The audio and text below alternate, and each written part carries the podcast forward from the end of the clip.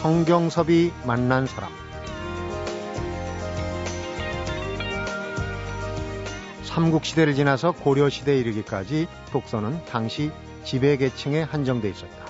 우리나라에서 독서 문화가 본격적으로 발전한 것은 성리학이 들어오고 성장해간 고려 말과 조선 초에 이르러서였다. 성경섭이 만난 사람, 오늘은 2012년 독서해를 맞아서 한국의 독서 문화사의 저자 한국도서관협회 남태우 회장을 만나봅니다.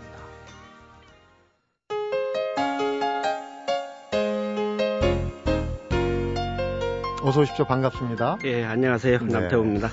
앞에서 올해가 국민 독서의 해라고 제가 아, 말씀을 드렸는데 이 국민 독서의 해라는 사실을 알고 계신 분들이 얼마나 많은지 좀 걱정스러운 생각도 드는데 독서의 해를 따로 만들 만큼 또 책을 많이 안, 안 읽는다는 반증이 아닌가도 싶고 말이죠.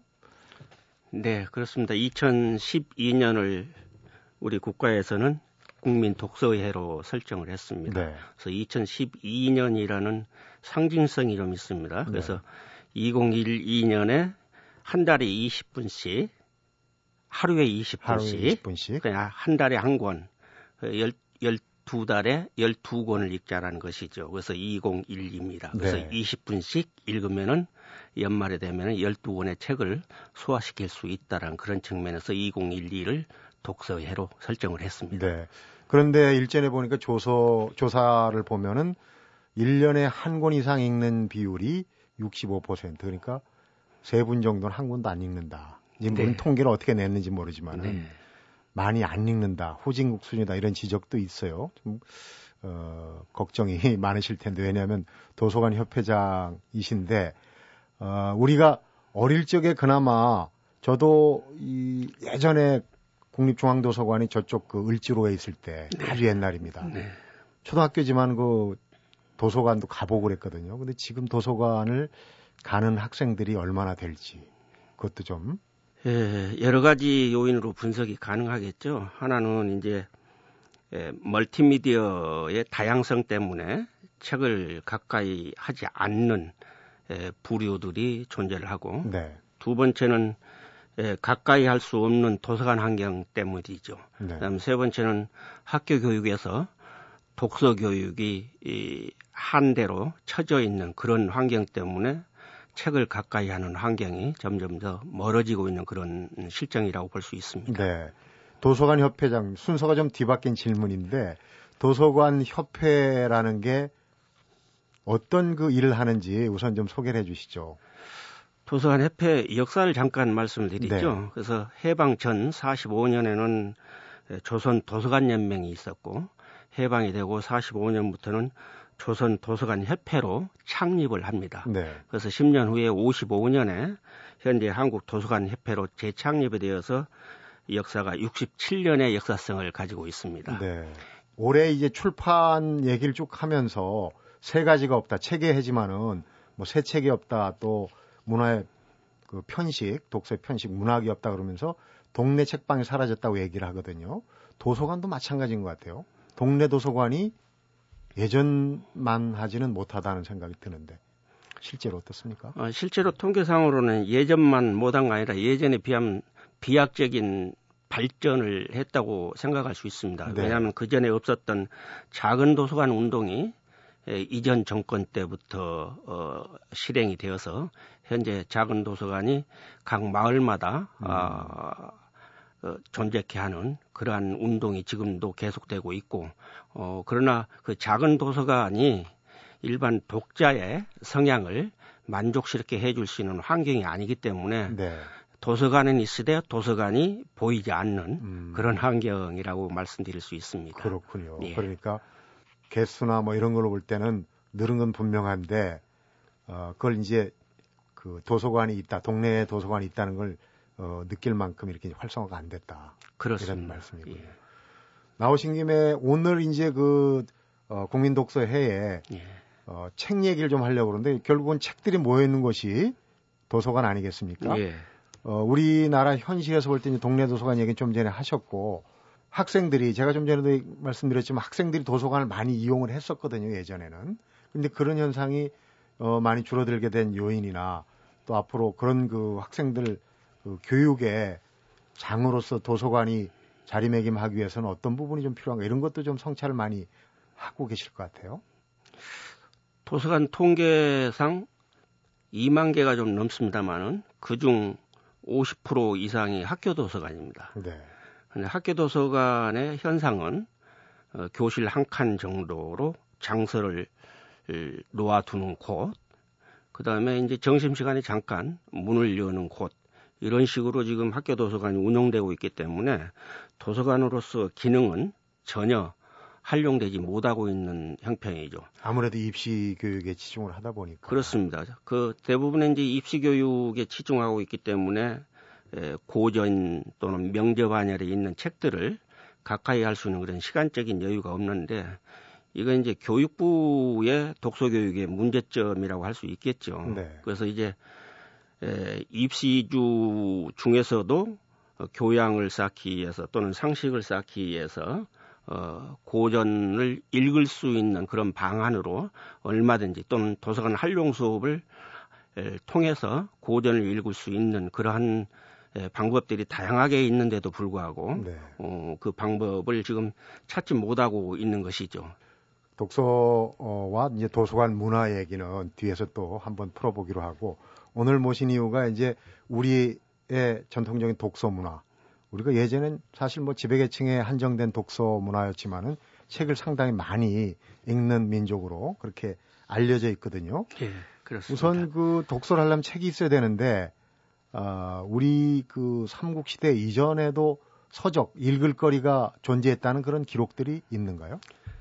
예, 삼국 이전에 서적이 존재했다라는 근거로는 고려사 열전에 인용된 예, 신지 비사와 그다음에 삼국유사 고조선조의 북부여 등의 고기가 자주 인용되어 있습니다. 네. 근데 이건 학자에 따라서 이 책이 이제 위서다 실제로 존재하지 않는 음. 인용만 있는 것이다라고 어, 주장을 한 학자들도 있습니다만은 하여튼 신기 비사와 고기가 있다라는 것은 알려져 있습니다. 네.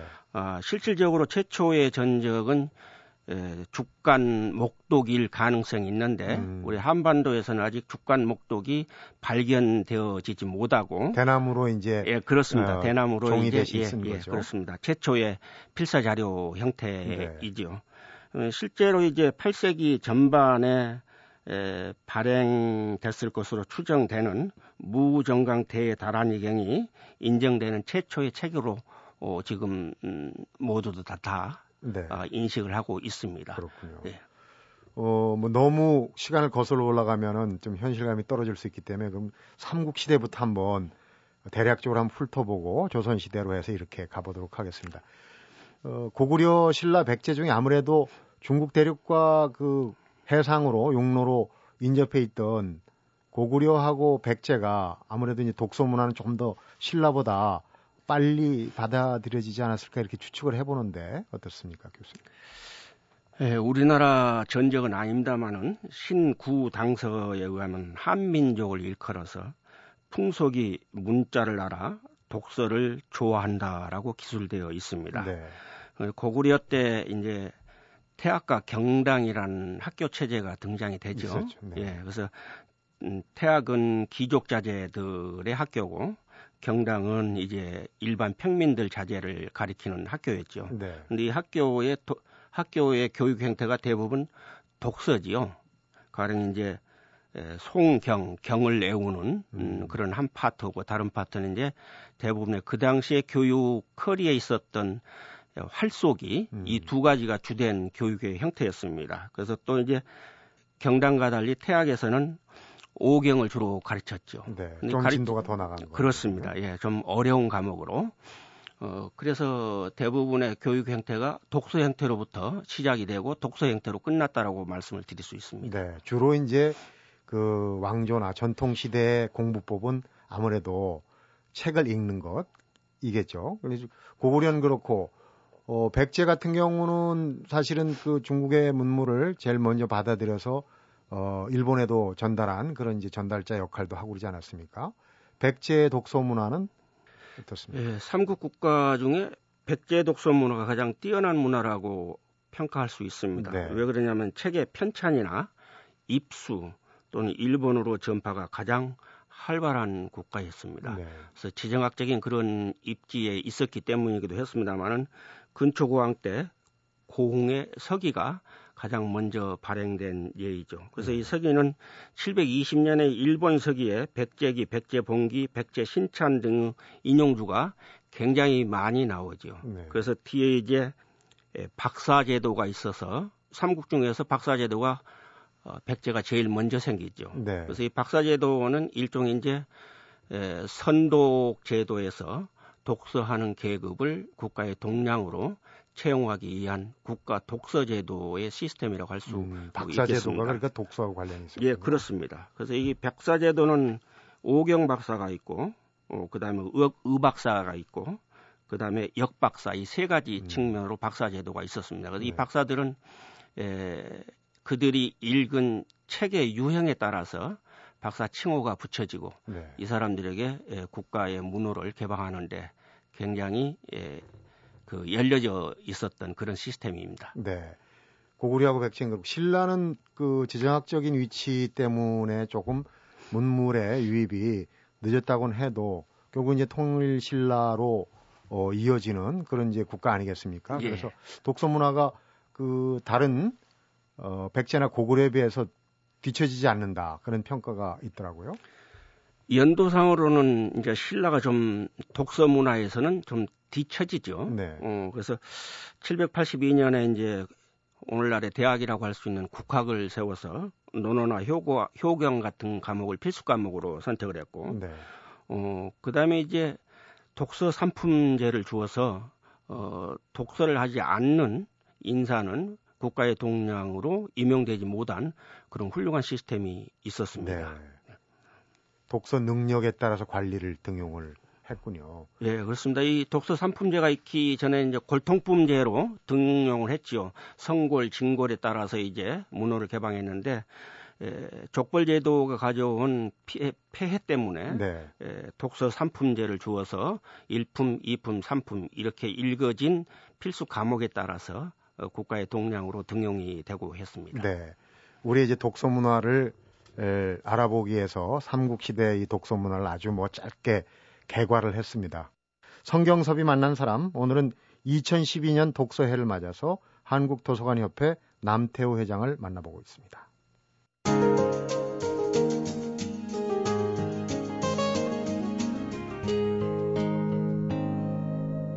성경섭이 만난 사람. 고려 시대 고려 왕조로 와서는 그 전에 삼국 시대와 달리 뭐 이 독서 문화가 좀 달라지는 부분이 있습니까?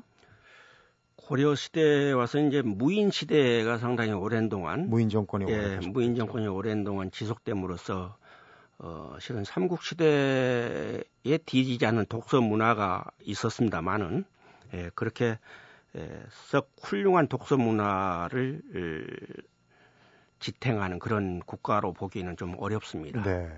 어, 그런데 이때 나타난 것들이 이제 그 무인 정권이 오래됐기 때문에 문인들이 이제 홀대를 받기 때문에 네. 예, 우리가 흔히 이제 사대부라는 용어를 씁니다만은 어, 벼슬을 할 때는 대부고 벼슬을 그만두고 고향으로 돌아가는 계급을 사계급이라고 합니다. 네. 사계급은 고향에 돌아가서 이제 책을 읽는 계급이죠. 그래서 책을 읽다가 다시 임금의 부름을 받으면 대부가 되죠. 음. 그래서 이러한 의미가 이제 한 단어로 사대부라고 합니다만은 이때 이제 무인 정권 때 일종의 이제 예, 해피 독서의 성격이 강한 산사 독서가 이제 나타나지요. 네. 왜냐하면 이제 무인 정권이기 때문에 문인들이 홀대를 받기 때문에 음. 그들이 들어간 곳이 산이죠. 네. 어, 마치 이진 전국 시대에 나타난 에, 예, 중림 칠령과 같은 음. 음, 그런 불사이군의 정신으로서 두문동 72형 같은 사람들이 전부 산으로 숨어서 어, 평화의 시대가 오기를 기다리면서 조용히 책을 읽는 네. 그러한 음, 그 풍조가 상당히 오랜 동안 지속이 된 문화라고 볼수 그러니까 있습니다. 이제 산사 독서라는 건 산 속에 있는 사찰에서 예. 은둔하면서 이제 예, 책 읽기를 했던 예. 무인 정권이 오래 지속됐던 이유기도 하고요. 그러니까 삼국시대 독서 문화가 고려조에 오면서는 약간 조금 어 퇴행하는 예. 그런 모습을 보였군요. 그렇습니다.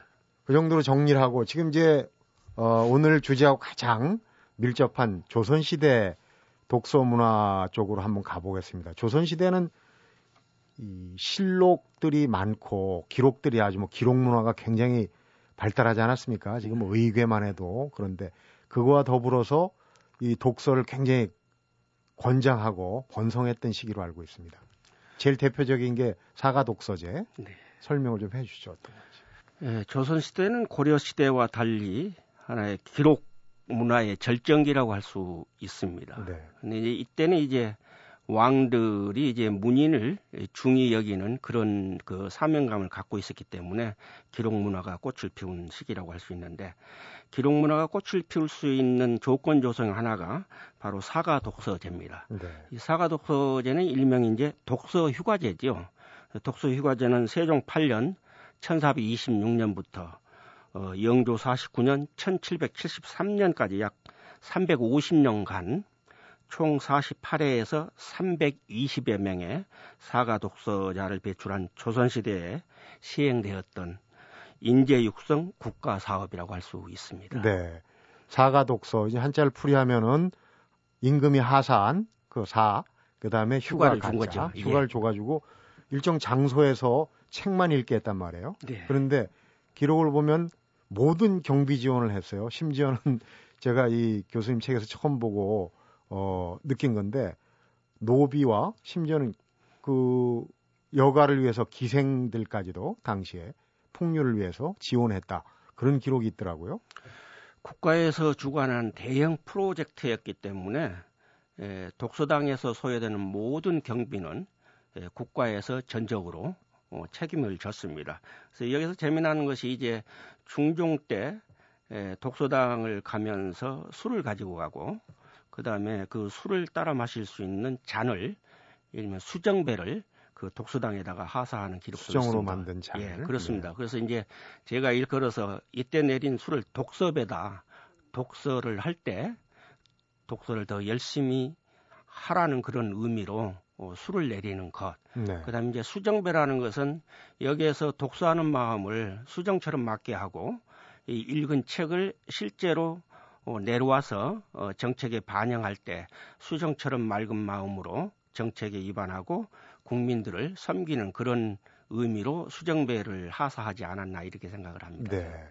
문신치고 사가 독서 제도에 선발되지 않으면은 굉장히 저급한 네. 문신 집안으로 치부하기까지 했죠. 그래서 그렇군요.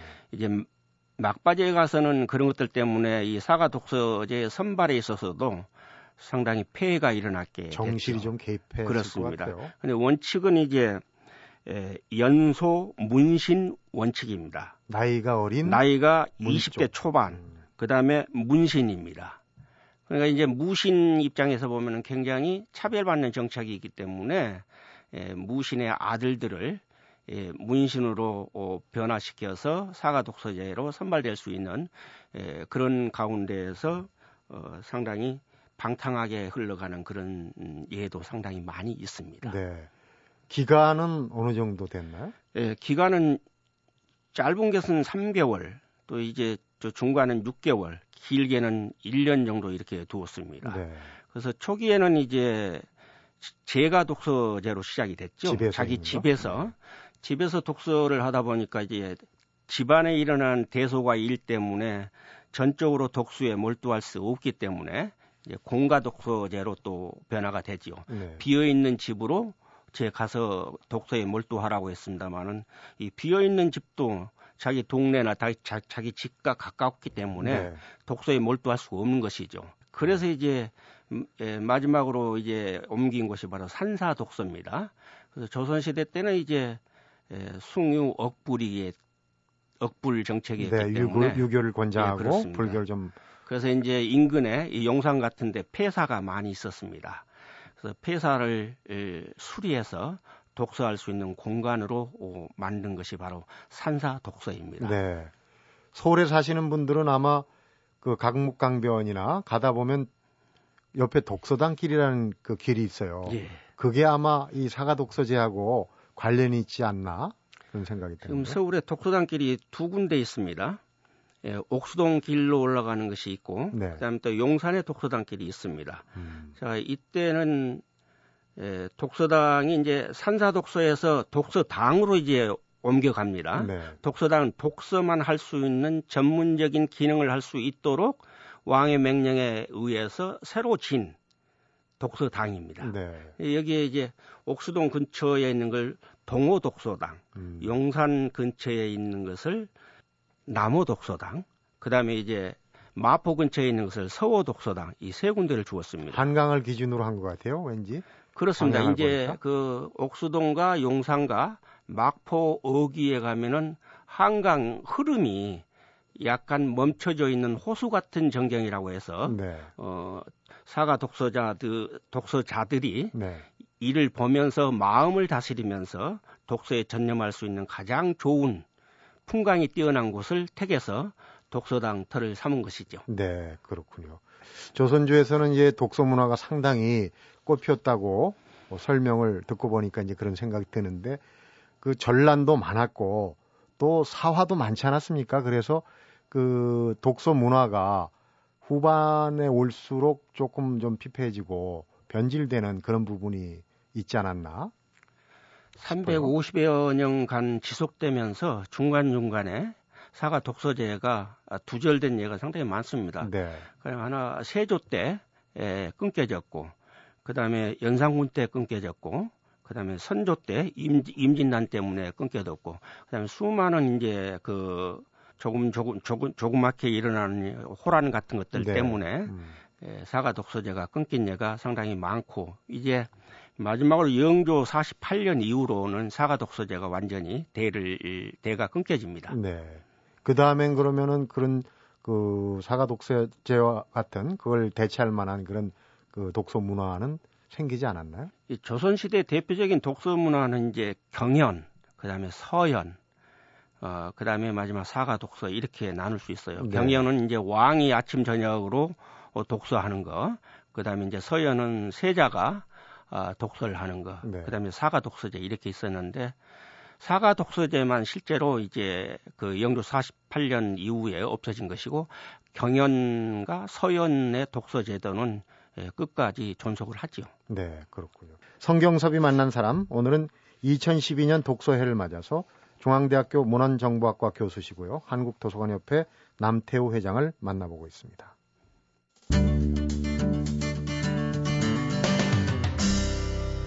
성경섭이 만난 사람. 자, 이제부터 이제 역사의 기초를 이 정도로 마무리하고 어, 오늘날 얘기로 좀 돌아가겠습니다. 책 욕심이 많은 분들 책을 빌려주거나 책을 그 어, 자기가 읽은 책을 남 주길 굉장히 아까워 하는 분들이 대부분이라는 얘기를 많이 들었어요. 교수님은 어떠십니까? 책벌레 유형을 구분한다면 두 가지로 가능할 거예요. 네. 애서가와 장서가 이렇게 나눌 수 있죠. 근데 애서가는 독서가고 장서가는 단지 책에 욕심이 있어서 감춰놓는데 그치는 것이죠. 그럼 애서가인 경우는 책의 주인이라고 할 수 있고 장서가는 책의 노예라고 할 수 있죠. 음. 근데 저는 책의 노예는 아니고 책의 주인격의 서졸입니다. 그래서 네. 책을 좋아하는 가장 밑바탕에 있는 에, 그런 그 사람이라고 할 수 있습니다. 네. 그런데 듣기로는 수집도 굉장히 좋아하신다고 그러셨어요. 그러니까 수집과 장소 종이 한 장 차인데. 예, 저는 좋아하는 책이 있으면 반드시 세 권을 삽니다. 하나는 감춰놓을 수 있는 장서용으로, 네. 하나는 독서용으로, 하나는 남이 훔쳐갈 수 있는 도둑용으로 이렇게 세 권을 삽니다. 그래서 네. 어, 애서가라고 할 수 있습니다. 네. 교수님이 쓴 책에서 제가 참, 야, 이건 재밌다 하는 대목이, 어, 책과 관련된 이제 바보 소리 듣는 그런 사람들이 많이 있지 않습니까? 그런데, 어, 서삼치라고 책과 관련된 새 바보가 있다고 그러셨어요. 직접 좀 설명을 해 주시죠. 예, 그 치자가 이제 어리석을 치자입니다. 네네. 그래서 병력변에 약자로 이제 알지자로 알지자 알지자를 쓰는 것이죠. 네. 그런데 알미 이제 병이 된다라는 것이죠. 그래서 이건 에, 중국에서부터 이제 오랜 전에 내려온 하나의 그 소권이 있죠. 네. 어, 책을 빌려준 사람이 일치고 네. 책을 빌려간 사람이 이치고 빌려갔다가 돌려준 사람을 삼치라고 합니다. 그래서 이를 일컬어서 서삼치라고 합니다. 네. 근데 옛날엔 책이 귀한 물건이었기 귀했죠. 때문에 빌려가고 빌려오고 또 돌려주고 이런 행태가 자주 벌어졌는데 예, 장서가 반열에 오른 사람인 경우는 책을 빌려가기만 하고 책을 돌려주지는 않지요. 네. 예, 그런 데서 오는 이제 우스갯소리로 서삼치론이 쓰이고 있습니다. 네. 그리고 이제 조선 시대에는 책 읽는 거를 너무 너무 좋아하고 후일에 아주 기록된 분이 있죠. 이덕무 선생. 그분을 일컬어서 책만 보는 바보 간서치. 간, 예, 간서치라고. 간서치라고. 예, 예. 또뭐 김득순이라는 신하는 그 별명이 억만제입니다.